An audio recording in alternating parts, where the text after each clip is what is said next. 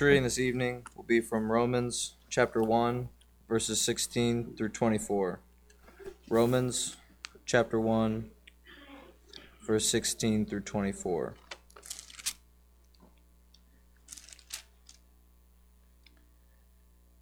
For I am not ashamed of the gospel of Christ, for it is the power of God to salvation for everyone who believes, for the Jew first, and also for the Greek. For in it the righteousness of God is revealed from faith to faith, as it is written, The just shall live by faith. For the wrath of God is revealed from heaven against all ungodliness and unrighteousness of men who surpass the truth in righteousness, because what may be known of God is manifest in them, for God has shown it to them.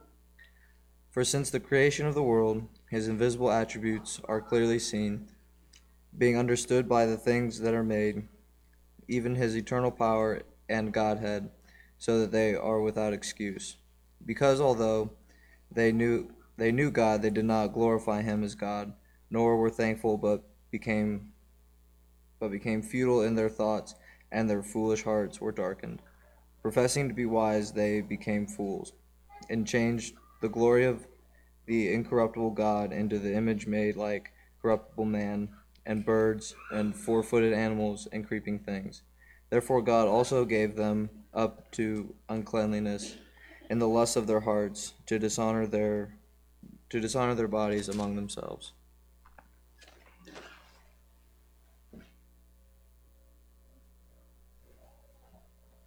All right, church, good evening. Are you ready? I've asked you guys this before, I'm pretty sure, but um, how many of you grew up in the churches of Christ? Good majority? Yeah, okay. Um, I'm a, my, my mom and dad were converted when my brother was four and I was two, so I consider myself to grow up in the church, and um, we're going to begin a new series of teaching starting tonight. It's going to be all the month of July and the month of August. Um, and what we're going to do is dive into a particular part of the teaching that is very, very familiar in the churches of Christ, that is very much a part of our history, our heritage. Um, it's the steps of salvation. How many of you heard of that? Come on, come on. How many are there? How many steps? Five. You want to try them together? Let's see if we can do them. You ready? Huh? I can't what? Here.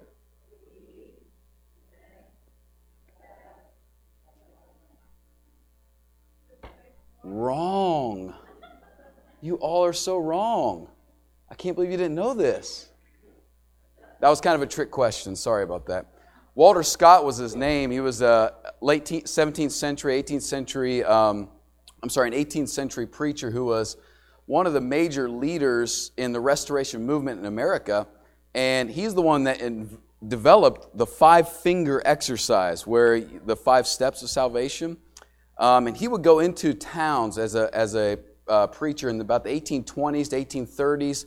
At this time, they were still part of what was known as the Mahoning Baptist Convention or Association in Pennsylvania before they um, broke out on their own, he and Alexander Campbell and others.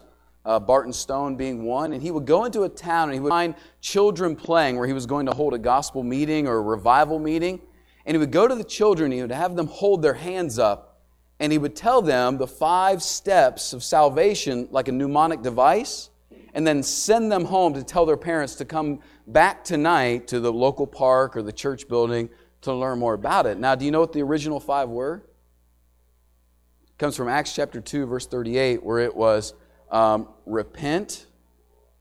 Oh, wait, wait, wait, wait. Uh, faith, repent, baptism, remission of sins, and the Holy Spirit.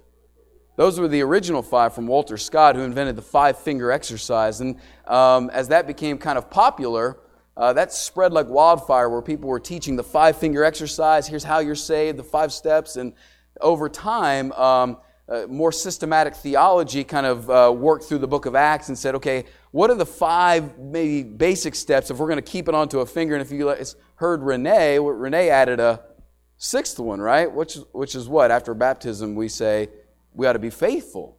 Uh, so now we're like, ah, I got two hands, but that doesn't really work as well, Renee. So we just, you know, pretend like it's on one hand, I guess. Just kidding. Okay. we're going to talk about what's called the way of salvation. You know, every, first of all, globally, every religion has some version of salvation in it. Um, whether they call it nirvana or they call it, you know, um, ecstasy or heaven or paradise. Every major religion in the world has a version of what they call salvation. At the same time, every major religion in the world has a path to that salvation. It might be the four spiritual laws that you need to adhere to. It might be the five pillars of truth that you need to adhere to in these different world religions. Or in Christianity, it may be, as we've learned, the way to salvation, which is found in Jesus Christ. So, what I want to do, um, it's going to take seven weeks because we've got to set up the series tonight, and then we've got to finish it with the idea of what faithfulness really means. And then we're going to talk about those five, the ones that you guys said. So, uh, I was just teasing at the beginning. Hear, believe, repent, confess, and baptism. We're going to talk about those five, and we're going to come back to those and try to teach those and do the work that many great men and women have done for the past um, two, three hundred years in our country and for the history of the church since the time of Pentecost, men and women have thought deeply about how does a person come into what the Bible calls salvation? How does that happen? And so I want to talk about that with you. So we're going to do that. Now, the most important thing that you can do when you're trying to get into figure out or fixing what's wrong is the process of diagnosis. You know, actually figuring out what's wrong. Uh, diagnosis always drives the treatment. Whether this is um, has to do with your house, you know, if you got a leak somewhere or you smell gas, maybe um, diagnosis of the problem is going to quickly direct how you fix the problem. This can be the same with your maybe car. Uh, diagnosing the problem correctly will allow you to fix the problem correctly. The same is true with your body, your physical body. I remember, um, you know, a couple months ago when I had appendicitis for about, uh, we, had, we had an event here, a potluck for the families on a Friday night, and I was feeling great. And um, I came home, and this was just shortly after the issue in Lancaster, and all of a sudden, about 9.30, I started having cramps in my stomach, and I started thinking if I had potato salad or not. I, I just couldn't remember. And then I drank um, uh, like uh, one of those Ensure kind of drinks, and I couldn't sure, didn't know if that was the problem. And then the whole Saturday, I was sure that I had the 24-hour flu, and if I would just throw up, then I would feel better. Are you like that? If you just finally get the, you feel better. And so about Saturday evening, I forced myself to throw up. I made myself, and I thought, you know, you throw up at least have an hour of relief, and you can lay there, and it didn't work. My diagnosis was wrong, and so the remedy didn't help me. It wasn't until Google told me that I had appendicitis that I then, the next morning, went and the proper diagnosis gave me the proper remedy. Okay, why is that important? How you diagnose your problem, the problem within you, that's within all of us, is going to determine how you seek a solution. Now, growing up in a church pew is a blessing. So we've got I, I saw a lot of hands of people that grew up in church pews. And you might be wondering, why should we talk about you know, a doctrine like salvation amongst people who have done this long ago, right? Well, we'll get into that in just a moment. But growing up in a church pew is a really great blessing. It ingrains into young people a moral compass that even if for a period of time they forget that moral compass, they, they still have it and they can come back to that quickly. And it develops a beautiful character in people and young people as they grow up in the church building. But there's a unique challenge, a very unique challenge. It's called intergenerational conversion, meaning mom and dad are Christians. How do we ensure that our next generation becomes Christians? And one of the things that happens in intergenerational conversion, sorry to make that such a long word, but you know what I mean, is assumption of the gospel, an assumption of understanding the doctrine of sin and the person and work of Jesus Christ. We just kind of assume that they sit there and they're going to get it, just, you know, sitting in enough Bible classes and hearing enough sermons. It's just going to kind of float in and they'll figure it out. And then sooner or later, they'll just become Christians, right?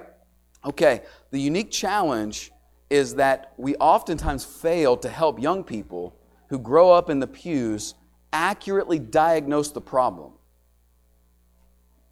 And then, if they don't accurately diagnose the problem, then oftentimes we don't give them the right cure, the right remedy. And so, usually, the, the presence of good morals in young people, we see them maybe having character growing up in the church, even maybe participating in church activities, and before even maybe they become Christians, sometimes presents a challenge for us to dig into the root of the problem that we all have, and that is our sin. And so, when the diagnosis is wrong, like I said, our remedy is also going to be wrong. So, in our text tonight, Paul diagnoses the problem that every human being has. The problem. And then he reveals the remedy, and then he's going to tell us how to respond to that here in our text. So, let's get into the diagnosis. Um, what I want you to do is hang with me through this because it's a little bit meaty. We're going to have to think. But on Sunday nights, I expect the crowd is ready to think deeply about Scripture, and so we're going to do some good work together. The diagnosis of our problem. What's our problem? Now, the quick answer, if I say, What's our problem? The quick answer is just sin, right? Sin is the problem of mankind, and Jesus Christ had to die for our sins. And our young people, from the time that they're little, learn that growing up. But in our text tonight, what Paul does for us is he digs deeper into the diagnosis. You see, when we say, hey, your problem is sin, that's like telling somebody, hey, I'm sick. Now, that's a true statement, right? Like, like if I'm not feeling well and you say, hey, are you okay? No, I'm sick. If I say that I'm sick, that's a true statement, but that statement doesn't actually give me much direction on a diagnosis or a cure. Does that make sense? So when I say, hey, I've got sin, that's like saying, hey, I'm sick. But we still got to do some work to understand what's caused us to be sick and what do we have to do to prevent being sick in the future. That's how we get into this answer. So Paul's going to do that for us in this text.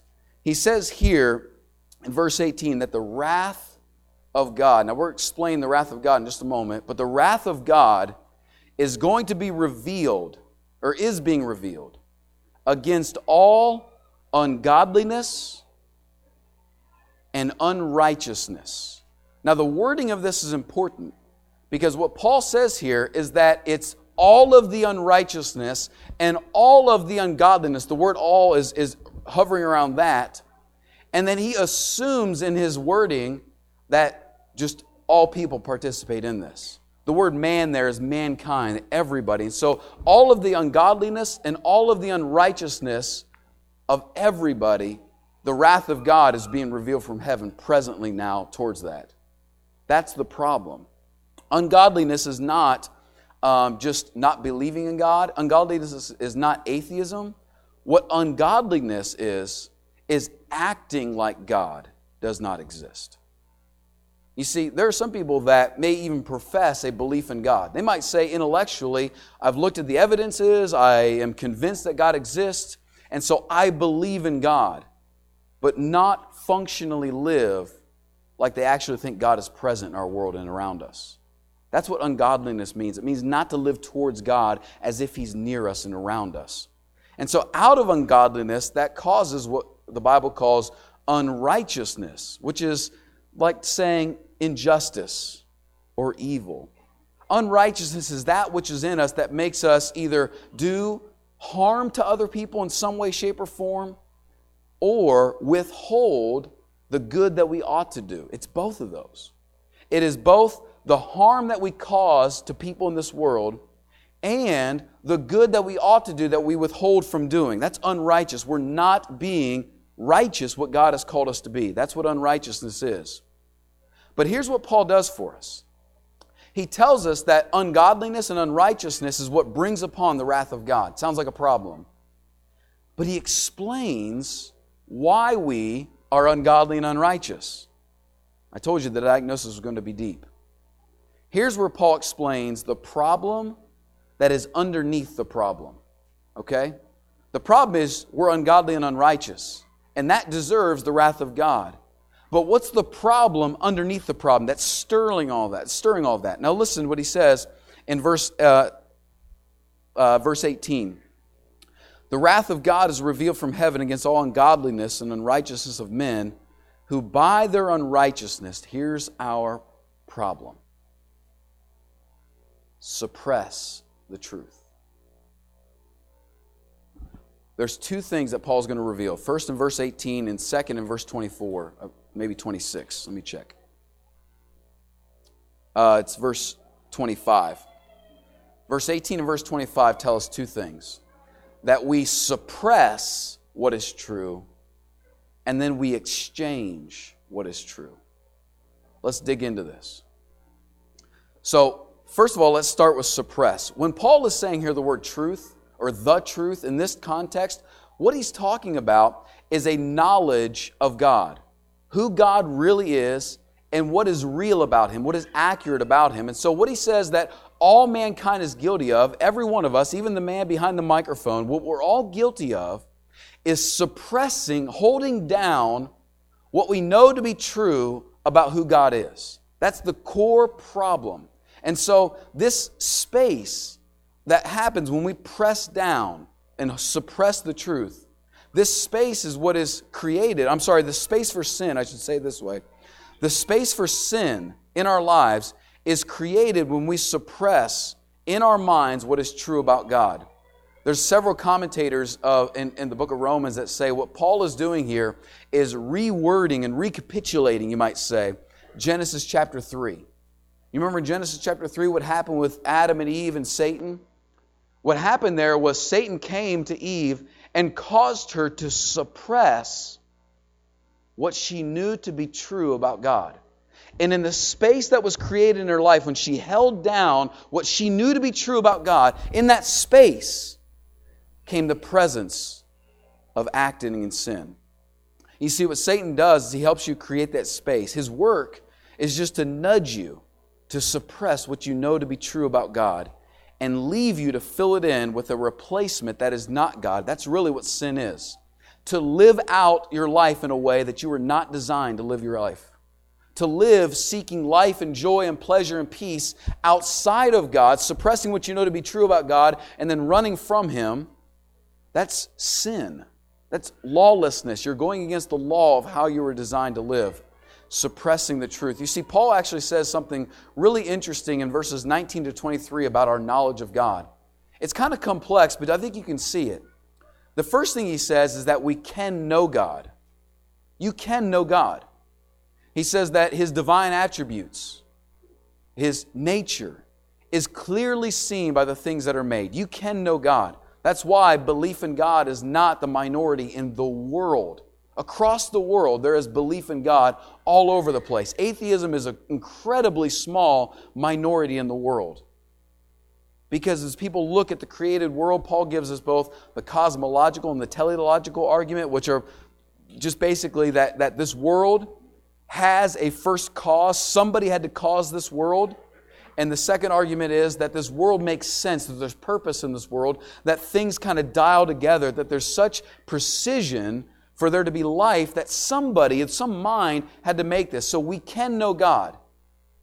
But then he says in verse 21 that we already do know God. Later in Romans, he would say that the law of God is already written on our hearts. This is what causes all mankind to stir when we see things like injustice, or things like lying, or things like um, cheating, or things like even, even things like plagiarism. Why is that a problem? Because there's within us, written on our hearts, the law of who God is. We are created in His image. So He says, You can know God, you do know God, but He says you don't really know God because you've suppressed the truth, you've exchanged it, you've missed it. And so when we suppress the truth about who God is, that's when we begin to sin. Let me try to explain how this functionally works in your life, okay? Here's what it looks like to suppress what is true about God. You see, when you have inordinate amount of worry or fear, when, when you know the Bible says, you know, Jesus said, "Don't worry." Uh, the Bible says that we ought not to be people that have incredible amounts of fear about things. When you have an inordinate amount of worry or fear, what the Bible would say, you're not designed to live that way. That's sin. What you're doing is suppressing the truth of God's sovereignty and His goodness. Why do you worry and fear if you have a God that is sovereign and good? You see what I mean? Let me give you another example. If you struggle with the sin of greed or maybe stealing, you know what motivates greed and stealing? suppressing the truth that God always provides for his people. You won't ever feel the need to have greed, you know, to over too much, or you won't ever have the need to steal if you have a deep belief in the truth that God provides. You know the verse Hebrews 13, 5, where Jesus said, or um, in, in there is quoting that God will, I will never leave you or never forsake you. You guys know that verse? It's talking about money. It says, Don't worry about money. I'll never leave you or forsake you. That's the context of that verse. Let me give you another example. If you struggle, let's say, fornication or adultery, let's say sex outside of marriage before you're married, or sex outside of your marriage if you are married, why do you do that? Because in that moment, even if you're not satisfied, you're suppressing the truth that God is your ultimate satisfaction and that He can give you everything you need. That's why it happens. Lying, you're suppressing the truth that God's approval is all you really need. That's why you lie. You lie to people so that they won't be upset with you. You lie to people so that they will approve of you, so they'll like you. And we lie because we suppress the truth that God's approval of me is all that really matters, what He thinks of me. Malice towards someone else is suppressing the truth that God is the ultimate judge who will render the due punishment. So I don't need to have malice towards you. God will take care of that. How about bitterness? You struggle with bitterness. Bitterness is suppressing the truth of God's unending mercy and forgiveness towards you. At that moment, when you have bitterness towards somebody else, you are in that moment suppressing the reality of the world that God has had an unending amount of mercy and forgiveness towards you. That allows you to be bitter towards somebody, right? Okay, let me give you one more rebellion. How about just natural rebellion, right? Uh, this happens a lot of times when we're young. We just kind of want to rebel and go do our own thing. What causes rebellion? Rebellion is the suppressing of the truth that God has your highest good in His will.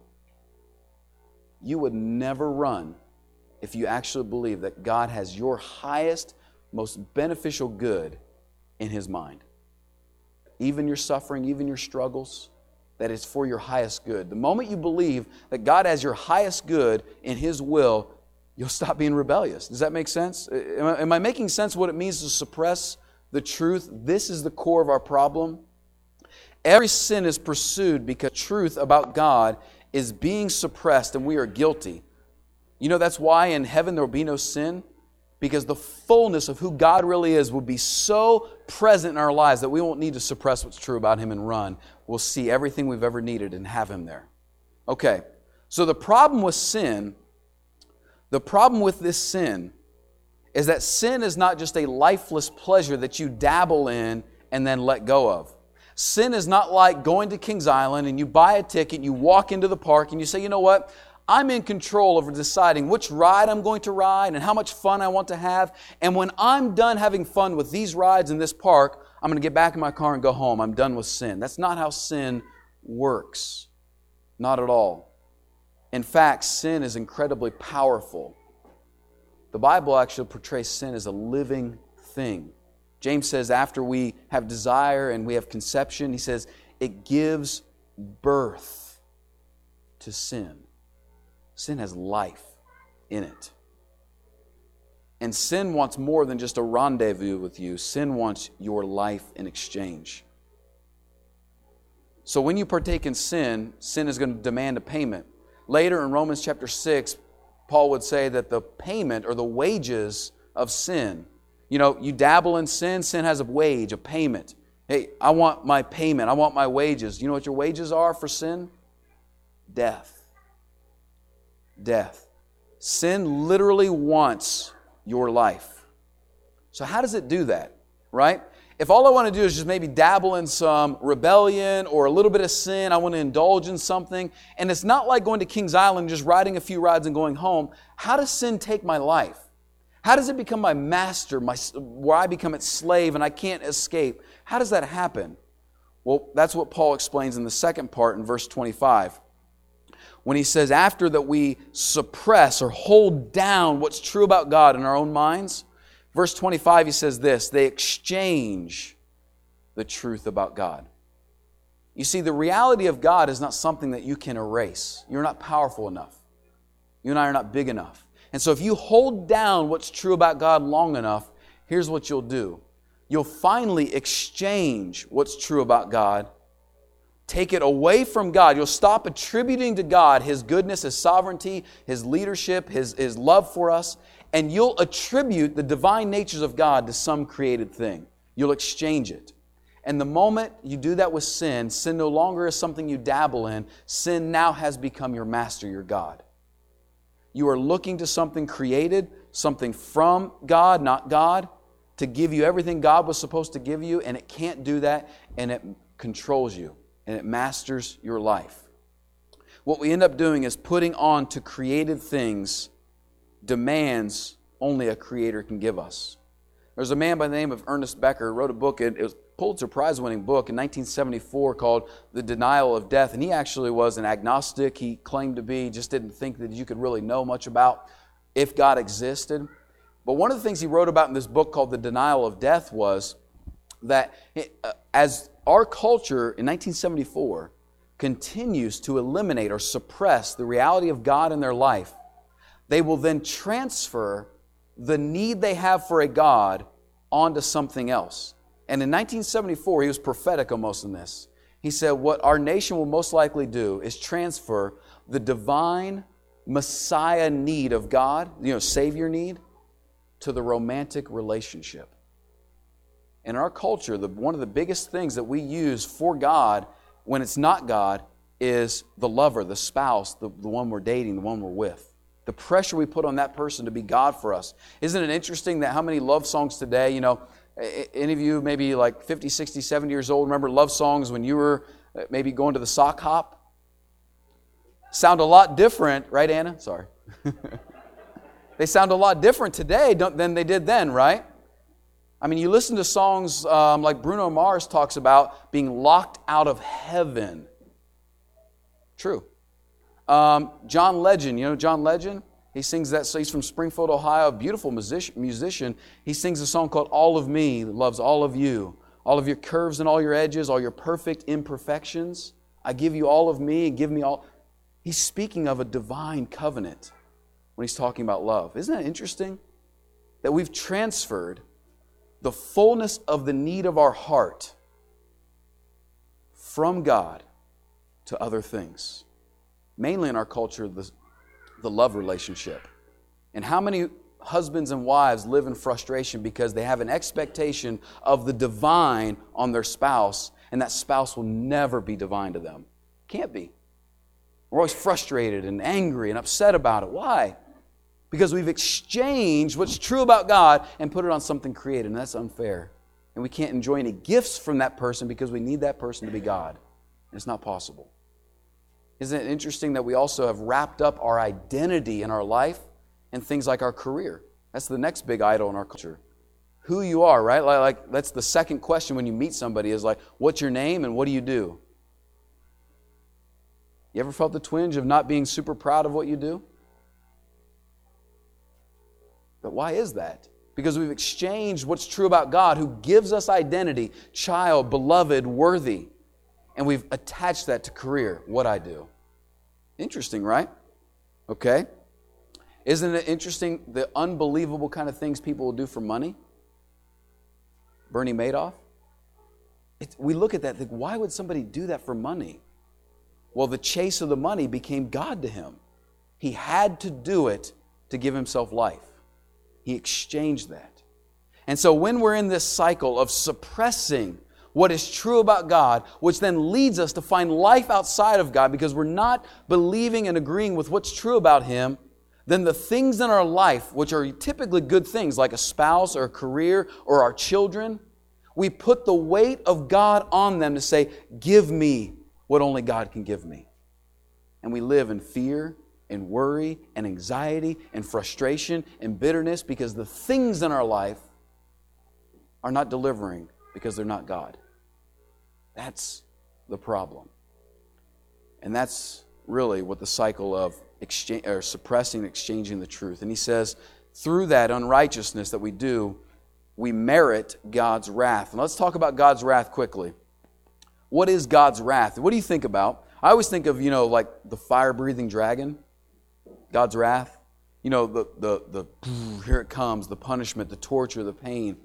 But his wrath, it's interesting. The moment Paul opens up this section of Scripture about the gospel, I'm not ashamed of the gospel of Christ, he then immediately says, the wrath of God is revealed.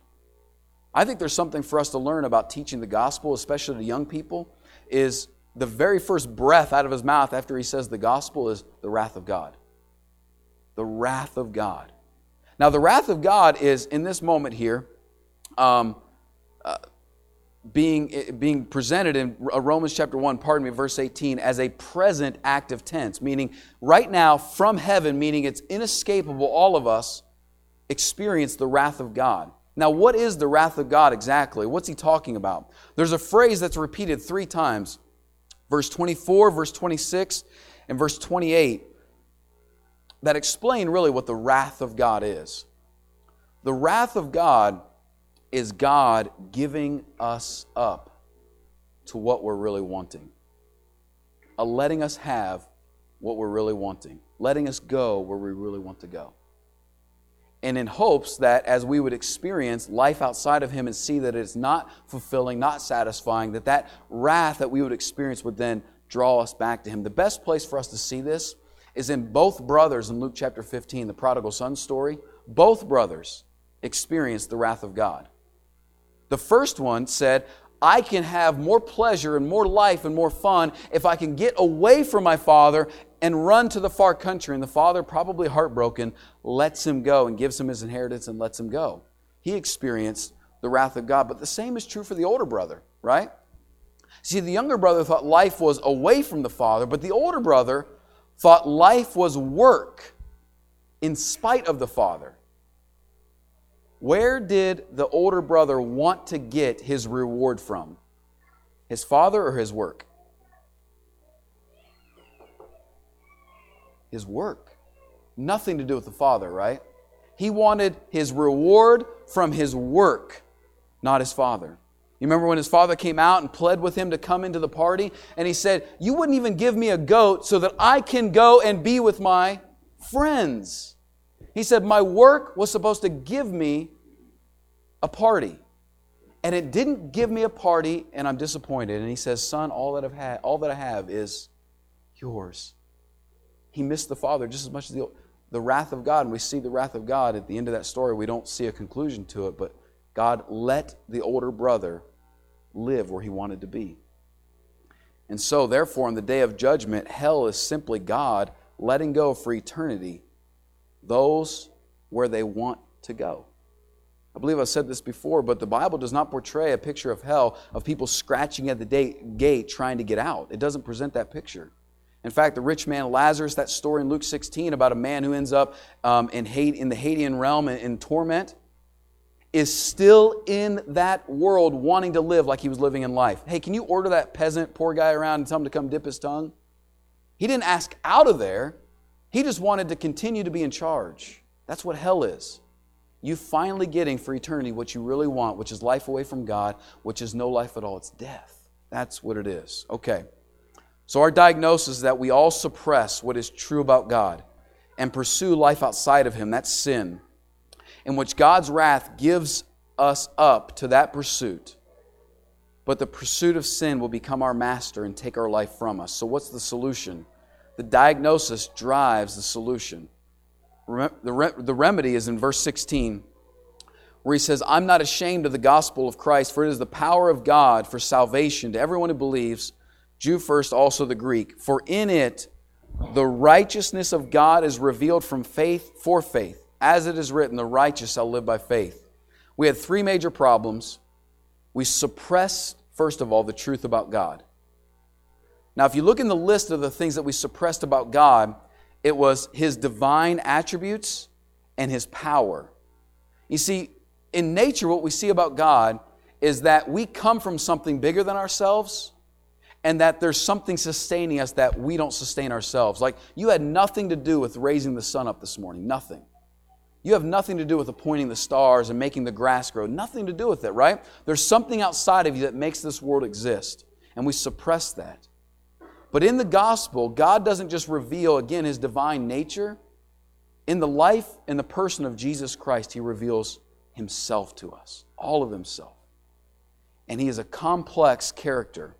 At the cross, we see the complexity come together. We see, as the Bible calls, God's righteousness. At the cross, God was both punishing all of sin and saving all of the sinners. God was doing both justice and mercy coming and colliding, grace and judgment slamming together.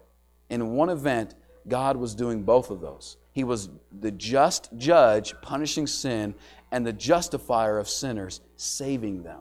He was both. And in the gospel, you see justice that you know is required, but you also see the love that you've always longed for. Somebody who would, like John Legend said, all of me loves all of you. You finally see that in the gospel. And so, even though we suppress the truth, Jesus is revealing a greater, more beautiful truth about who God is. That's the first answer. The second one is we exchanged what was true about God and applied that to created things. Now, how does that solve what's in the gospel? Well, the Son of God pre existed this world. Before we were ever born, He existed. He was in glory in heaven. And Jesus willingly exchanged His glory and willingly became a servant like a created being and lived as a created being. Philippians 2 says that equality with God was not something Jesus was going to hold on to. He willingly exchanged his glory and let it go so that he could become a servant. John 17, as Jesus was praying before he left this earth, he said, God, would you please glorify me again with the glory that I had before the world ever was? You see, our exchanging of who God is and giving it to created things, Jesus said, I'll exchange my glory to bring you back. I'll become a servant for you.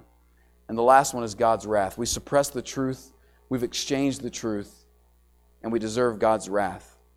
You see, God's wrath is described as Him giving us up.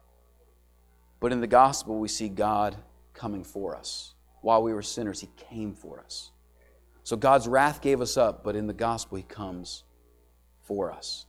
For us. Jesus endured the ultimate wrath of God in the garden as he looked into what was ahead of him. As the Bible says, eh, when he prayed, Let this cup pass from me. You go back to the Old Testament, you see what cup meant was judgment. Jesus knew the bitter drink that he was about to drink of the judgment of God, the wrath of God, the ultimate letting go. He looked into eternity. Life without God for eternity, and he was in anguish and he was sweating drops of blood because he knew he had to endure. Not that he deserved it, but he had to endure the punishment that you and I deserved. He went into that place and he paved a way back for us that we can come back. He experienced the ultimate wrath of God and was resurrected because, not because uh, of anything else other than his perfect life. He brought it back for us, and now he gives that to us as a gift that you and I can put on as we put on Christ and be perfect in him. So, how do we respond to this? Well, Paul says we do two things. We believe it, meaning we believe the truth about the gospel, that it testifies to our sinfulness, that it testifies to what we deserve, and the gospel testifies to what God did for us out of his love and mercy. You got to believe that. But then he says you have to have faith. Belief and faith are different things. You've got to believe what's real about the gospel. But what faith is, is faith says, I trust that the work of Jesus Christ was enough for me, that it worked that God accepted the sacrifice. I trust that it worked. And what we're going to see is that in each of these, we're going to, we're going to transition calling them steps and start calling them practices or the way because you don't stop confession, you don't stop repentance, and, and you don't stop believing as you journey in the Christian life. But you learn to practice these things as you journey on your way to ultimate salvation with God. But you're going to see this that faith that trust in the work of Jesus Christ is the underlying principle of every step you take. You have to have faith when you believe. You have to have faith when you confess. You have to have faith when you repent. You have to have faith when you are baptized. Faith that says, I trust that the work of Jesus Christ was enough, that it worked.